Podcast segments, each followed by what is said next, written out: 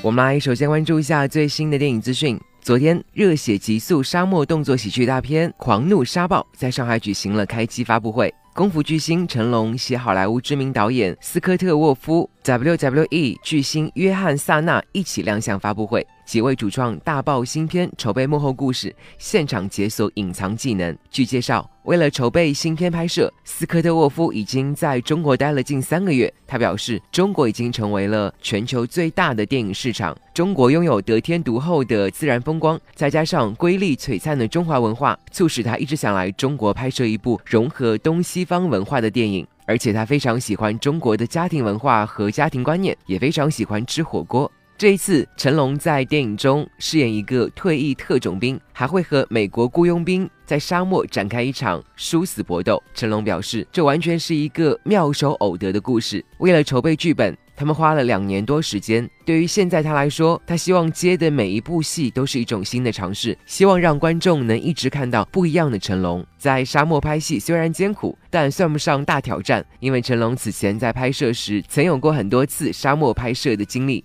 甚至作为一名沙漠老司机，还在现场向大家传授了防沙防晒小秘籍，比如所有工作人员都会藏在车底下睡觉，而在沙漠中怎么喝水、上厕所、如何做到环保拍摄，都将是剧组需要面对的问题。